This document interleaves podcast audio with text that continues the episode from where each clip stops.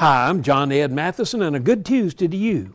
Sometimes when you start trying to help someone else, you wind up helping yourself. Beyhan Mutlu is 50 years old and had been drinking with friends and wandered off into the woods. His wife reported him missing because he didn't answer cell phone calls. A search party was organized. When Mutlu saw the party begin to go into the woods, he decided to join them. Then he heard the searchers start shouting his name into the forest.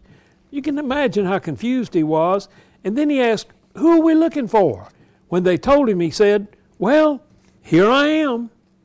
While everybody thought he was lost, he discovered he really had a lot of people who cared for him. When you do something for somebody else, generally the blessing will come back to you. Reach out to somebody today and then get ready for a blessing.